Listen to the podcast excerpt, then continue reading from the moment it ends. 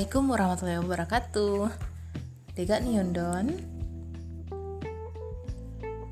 Oke untuk uh, kali ini Saya akan membincang tentang uh, dunia anak ya. Saya akan membincang tentang uh, yang namanya kecerdasan. Jadi uh, selama ini ya kita uh, sering berpatokan ya bahwa anak yang pintar di bidang eksakta dan matematika, fisika, IPA dan lainnya itu uh, digolongkan sebagai anak-anak yang pintar gitu. Sementara untuk anak-anak yang uh, unggul di bidang uh, misalnya seperti bahasa, ilmu pengetahuan sosial itu tidak dikategorikan sebagai anak yang pintar. Padahal sesungguhnya ya kecerdasan eh, masing-masing uh, anak itu masing-masing orang itu uh, berbeda. Nah dan kali ini kita akan membahas singkat tentang hal tersebut. Uh, jadi di sini ada delapan jenis kecerdasan menurut Dr. Howard Gardner. Kita akan bahas ya satu persatu secara ringkas. Yang pertama, ada yang namanya kecerdasan linguistik. Kecerdasan linguistik ini uh, menunjukkan kecerdasan logika berpikir.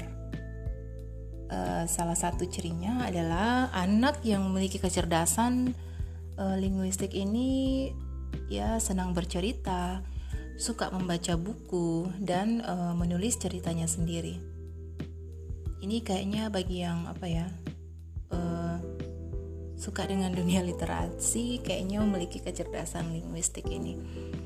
Dan uh, yang selanjutnya kecerdasan logis matematis.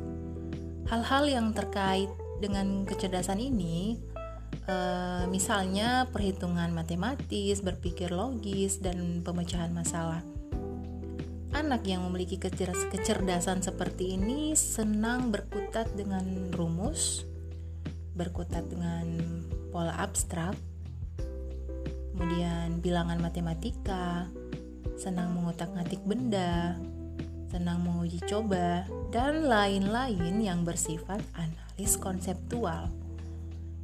Kecerdasan yang selanjutnya yaitu kecerdasan visual spasial terkait dengan kemampuan mempersepsikan e, warna, garis, dan bentuk. Anak yang memiliki kecerdasan seperti ini peka terhadap alam, senang menggambar, menyusun puzzle, menyusun balok, merakit Lego, dan sebagainya. Selanjutnya kecerdasan musikal. Anak yang memiliki kecerdasan seperti ini biasanya peka terhadap nada, ritme, tempo, dan mengenali suara instrumen.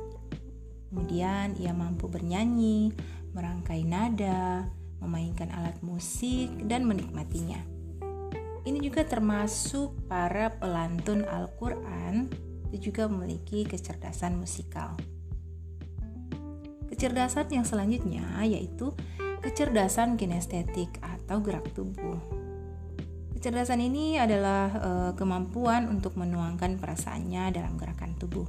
Biasanya mahir dalam urusan motorik kasar. Nah, para pelatih olahraga ini biasanya memiliki e, kecerdasan kecerdasan kinestetik. Nah, untuk anak-anak e, tanda-tanda anak yang memiliki kecerdasan kinestetik itu biasanya nggak bisa diam. Jadi kalau misalnya ada anak yang senang memanjat, senang melompat, senang berlarian, sebenarnya kita uh, nggak perlu ya dilarang untuk anak-anak yang dengan tipe seperti itu ya karena itu adalah bagian dari uh, bagian dari apa ya bagian bagian dari dunianya gitu bagian dari cara dia untuk dia berkembang. Seperti itu. Nah ke, tapi pastinya walaupun kita uh, memberi kebebasan pastinya kita harus tetap dalam pengawasan orang tua Nah, kecerdasan yang selanjutnya adalah kecerdasan interpersonal atau kecerdasan sosial. Adalah e, kemampuan untuk memahami dan menyelesaikan diri dengan orang lain. terkait dengan perkembangan emosi seseorang, misalnya moral, etika, dan juga akhlak. Um, anak yang memiliki kecerdasan seperti ini uh, biasanya mampu mengungkapkan pendapat atau keinginan, mudah beradaptasi, dan bersosialisasi. Kecerdasan yang ketujuh adalah kecerdasan intrapersonal. Kebalikan ya dari kecerdasan interpersonal. Itu biasanya lebih ke dalam diri seseorang ya. Jadi anak yang memiliki kecerdasan intrapersonal ini biasanya mampu mengendalikan diri dan memahami dirinya. Uh, mungkin biasanya lebih ke nasional kursenya itu lebih bagus gitu ya nah kecerdasan yang terakhir atau yang kedelapan yaitu kecerdasan naturalis Kecerdasan ini um, ditandai dengan memiliki kemampuan untuk mengenal, memahami, dan menyelaraskan diri dengan alam.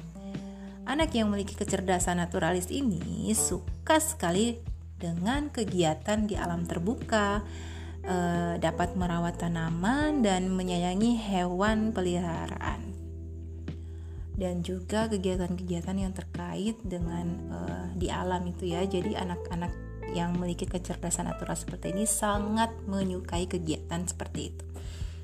Oke, okay. eh, jadi ingat ya, tidak ada anak-anak yang bodoh. Ingat ya, tidak ada anak-anak yang bodoh. Yang ada hanyalah anak-anak yang dimatikan kecerdasannya setiap kecerdasan anak itu Allah berikan sesuai dengan misi spesifik yang diberikan Allah di dalam hidupnya. Tinggal gimana orang tua bisa peka melihat itu gitu. Nah, seperti itu. Oke, demikian uh, semoga bermanfaat dan wassalamualaikum warahmatullahi wabarakatuh.